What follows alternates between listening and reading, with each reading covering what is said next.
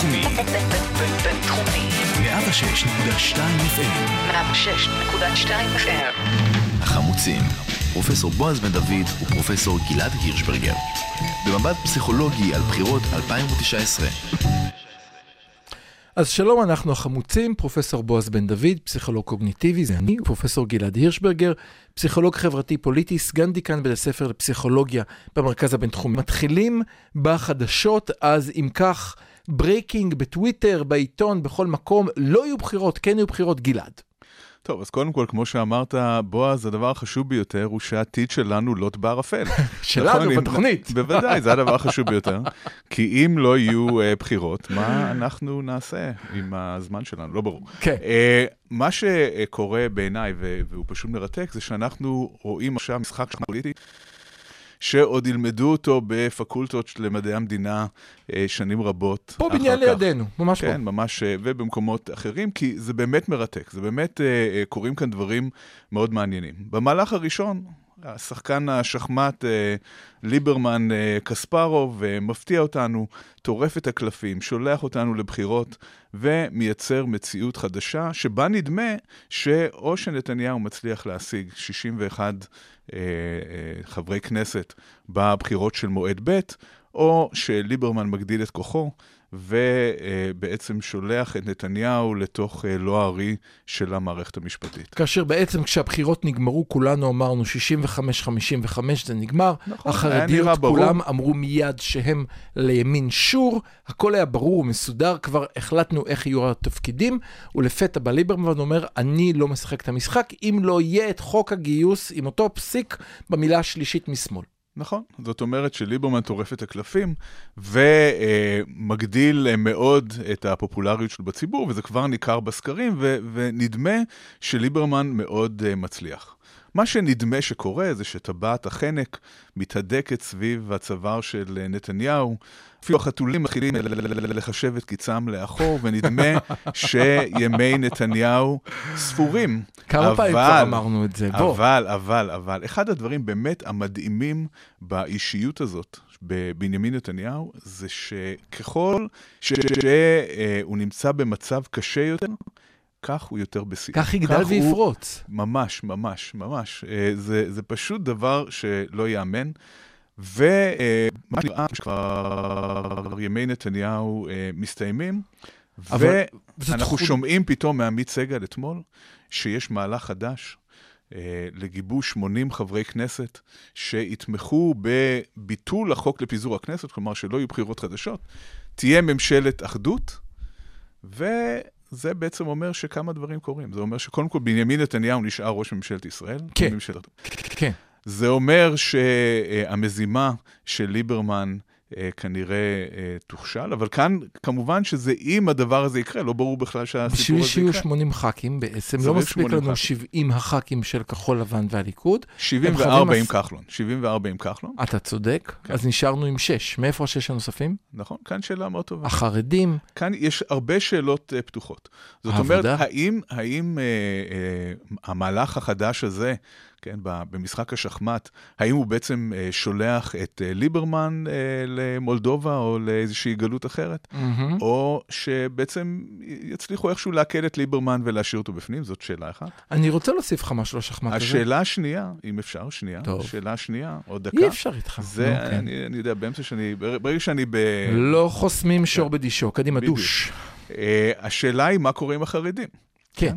על פניו לא צריך את החרדים, אפשר לעשות ממשלת אחדות בלי החרדים, אבל האם הימין, האם הליכוד יבגוד בשותפים הכי הכי נאמנים אה, שלהם? זאת אומרת, המפלגות החרדיות, בניגוד לימין הקיצוני שעושים כל מיני בעיות ובלגנים, ו... כן. המפלגות החרדיות הראו נאמנות מדהימה לליכוד במשך שנים רבות.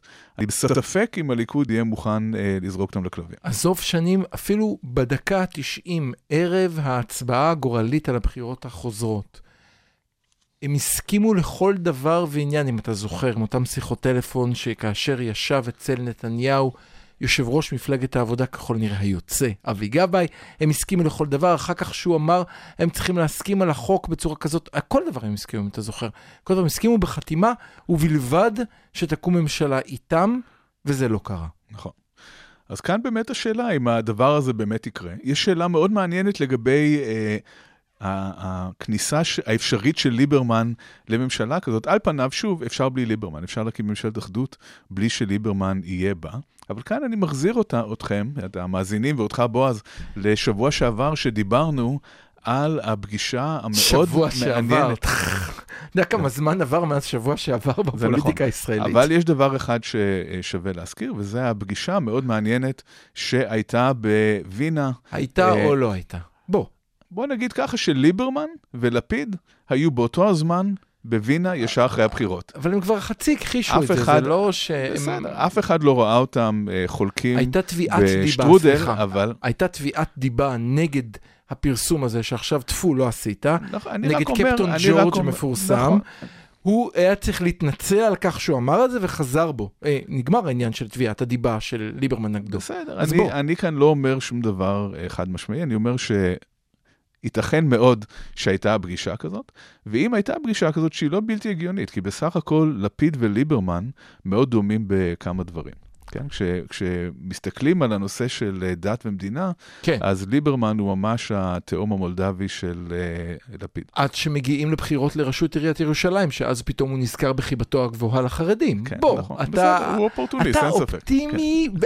אני לא יודע מה קרה כאן, שלום למאזיני, ליודעי החן של התוכנית.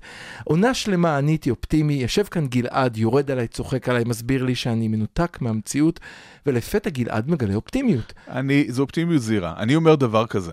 אני אומר שאם הולכים לבחירות, התוצאה האפשרית, הסבירה היחידה שיכולה להיות מבחירות כאלה, זה ממשלת אחדות לאומית, כן? או ששוב אנחנו ניתקע במצב, או שאיכשהו נתניהו יצליח להשיג 61 uh, חברי כנסת, מה שלא נראה סביר, או ששוב ניתקע במצב שבו אי אפשר להקים ממשלת ימין, ואז מה, נלך לבחירות פעם שלישית? אז זה לא נראה לי תרחיש שהוא מאוד uh, רצוי לאף אחד.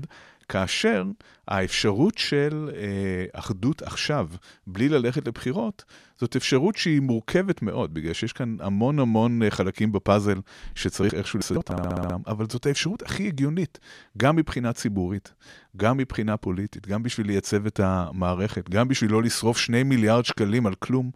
אה, זאת נראית אפשרות מאוד מאוד סבירה, ואני מוכרח אה, להגיד שאני אני מוכן לקבל את המחיר שלה, כי אני חושב שהיתרונות שלה רבים. עכשיו אני אעשה, ברשותך, אנסה להרוס את החומה היפה שבנית, חומה אופטימית וורדרדה עם, עם שני, אה, אה, שניים או שלושה חדי קרן שראיתי מסתובבים למטה. אז אחד, בוא נשחק את המשחק הבא. בוא נניח שמה שיש כאן זו מלכודת שנתניהו טומן לכחול לבן. תשחק איתי את המשחק.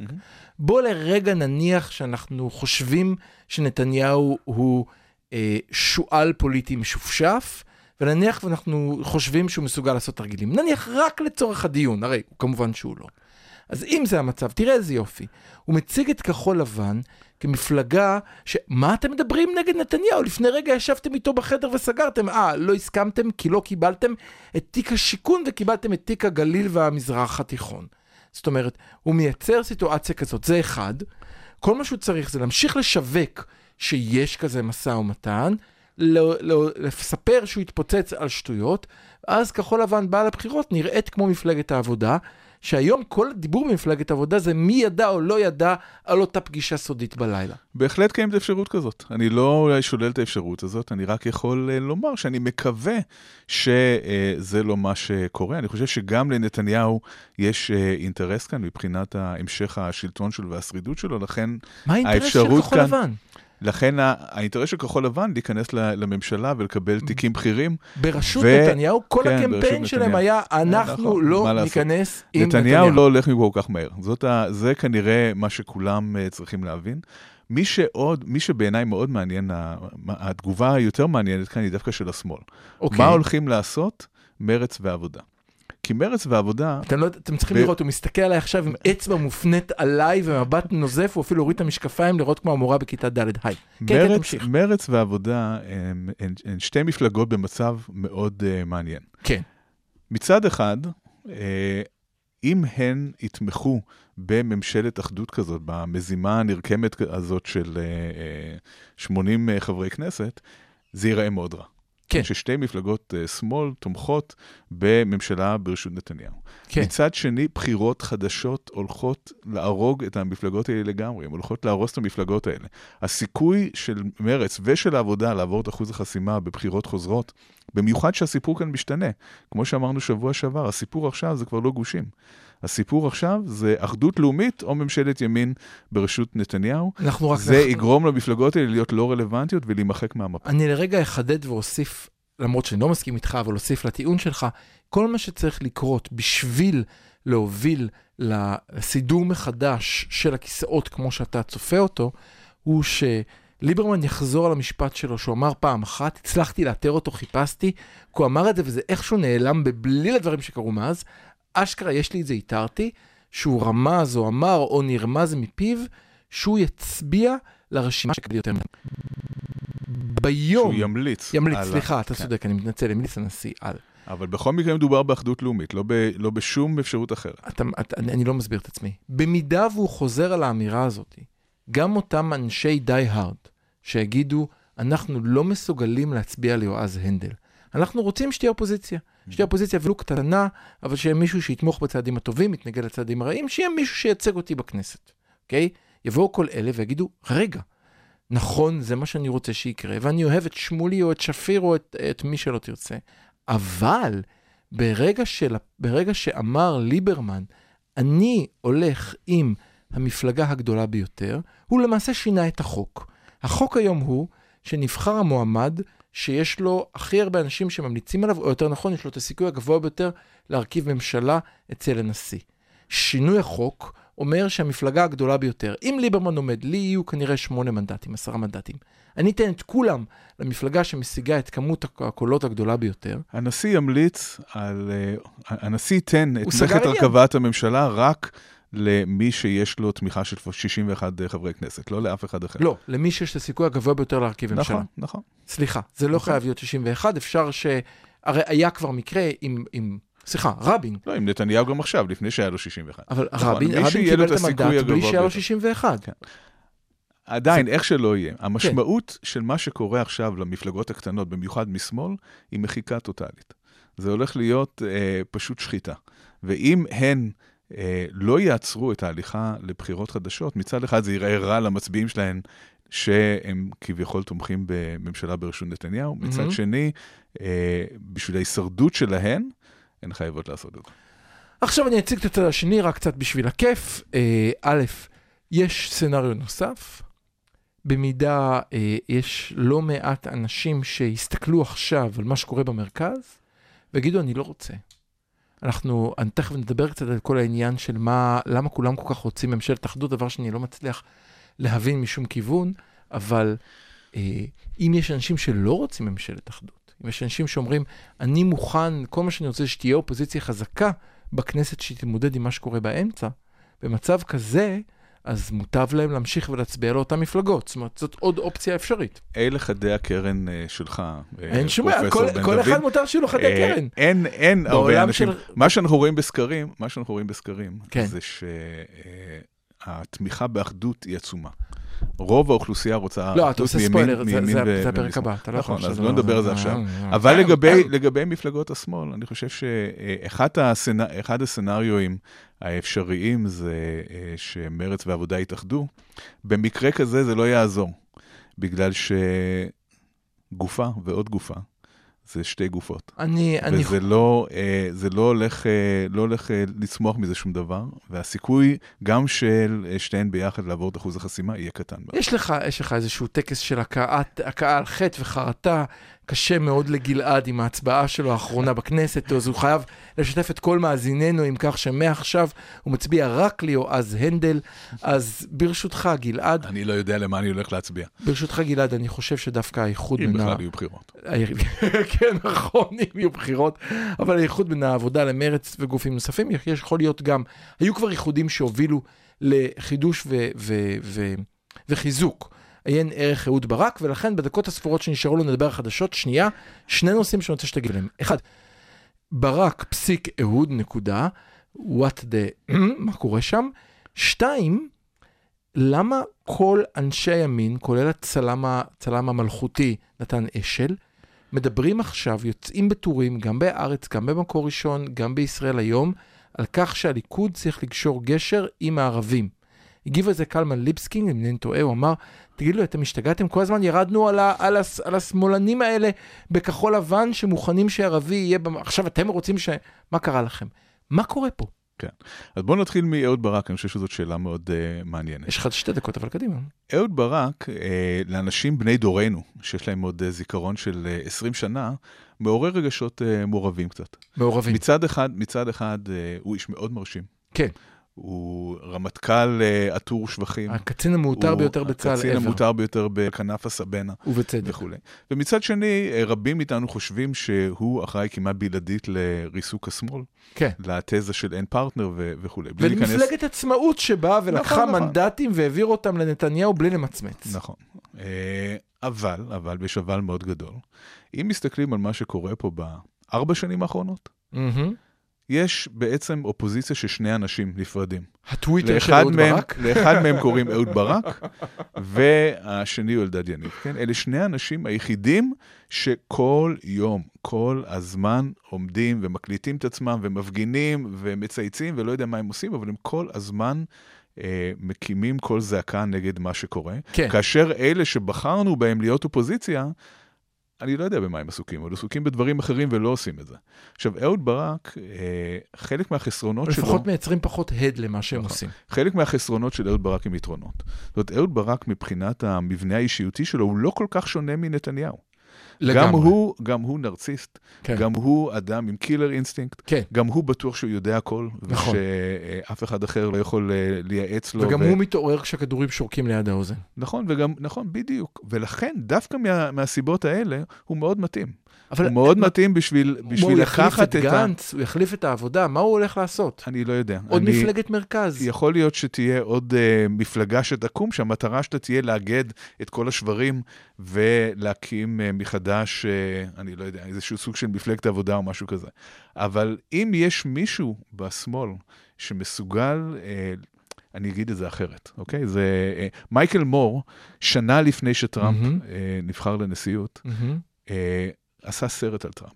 כן. הוא אמר, אני לא מבין בסקרים. אני אומר דבר אחד, כשאני מסתובב באזורים שמצביעים לטראמפ, יש שם אנרגיה. אנשים מתלהבים בטירוף. נכון. כשאני מסתובב באזורים שמצביעים להילרי, אנשים אומרים, אה, אולי אני אצא מהבית ואני אלך להצביע, זה לא...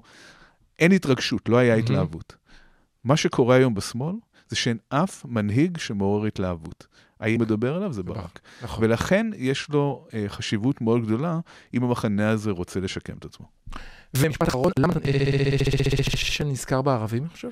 אוקיי, זאת שאלה מאוד מעניינת. אני חושב שהליכוד מתחילים להבין, קודם כל, צריך, צריך לא- להגיד בוא- זה לא שהאסטרטגים, מקרי. האסטרטגים, לא, האסטרטגים של הליכוד, הם, ויכול להיות שזה נתניהו בעצמו, הם באמת מבריקים. כי הם מבינים שהשמאל מתחיל להתעורר ולהבין, אי אפשר בלי ערבים. אנחנו נכון. צריכים לחזר אחרי ערבים. נכון. ואז הליכוד אומרים, רגע, למה שרק הם יחזרו אחרי הערבים? נכון. מספיק ערבים שתומכים בעמדות שלנו, שיכולים להצביע ליכוד, שאנחנו יכול- יכולים לחבק אותם אלינו, ואז אנחנו נחליש את הפיל של השמאל אה, לקבוצה הזאת. יתרה מזאת, מפלגת השלטון יכולה לתת לערבים משהו שהאופוזיציה לא יכולה לתת. אני חושב, אני ברשותך חושב אה, שאתה טועה פעמיים.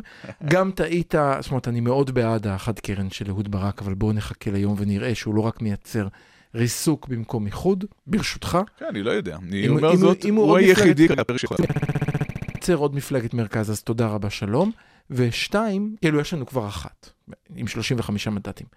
ושתיים, אני חושב שהמהלך של הפנייה אל הציבור הערבי קשור לחלוטין לאותו מהלך שנעשה עכשיו עם, לדעתי, הספין של ביטול הבחירות. אני כמובן מהמר כאן. אה, יכול להיות. אני חושב ששני בהחלט. הדברים האלה באים ביחד, אל, והם תלויים אחד בשני. אני עוד לא מצליח לחבר את הנקודות, אני יושב על זה מהבוקר. לא, ייתכן זה מאוד, אם. אם נמשיך את הכיוון שלך, ייתכן מאוד שמציעים משהו לחברי הכנסת הערבים, כן. כדי שיצביעו בעד ממשלת האחדות הזאת. אני, אני כן, נזהרתי זה- מלהגיד את זה, כן, אבל זה יכול- כבר נעשה, יכול להיות, נעשה לא יודעים. לפני חודשיים, פחות, כאשר הציעו, אפילו לא לחדש, אלא לקיצוניים ביותר שיש, הציעו להם, בואו ניתן לכם XY ביישובים הבדואיים וכאלה, כל, כל מה שאתם צריכים לעשות זה, לתמוך, מה הם רצו שם? לתמוך ב- במשהו, להצביע פה, להצביע שם, להימנע מהצבעה. מה שחשוב הוא. מה שלא לשמה בא לשמה לפעמים. זאת אומרת שעצם זה שהליכוד... להתקשר למפלגות הערביות, יכול לעשות שינוי מאוד גדול בישראל. שפתאום הקבוצות האלה, המפלגות האלה, יקבלו חותמת כשרות ויוכלו לשחק בתוך המערכת הפוליטית הישראלית בצורה שונה, לא יהיו עוד בשוליים כמו שהן היו עד עכשיו. ועם החד קרן החמישי ששחרר כאן גלעד, אנחנו יוצאים להפסקה. תודה רבה, אנחנו היינו חמוצים. החמוצים, פרופסור בועז בן דוד ופרופסור גלעד הירשברגר. במבט פסיכולוגי על בחירות 2019.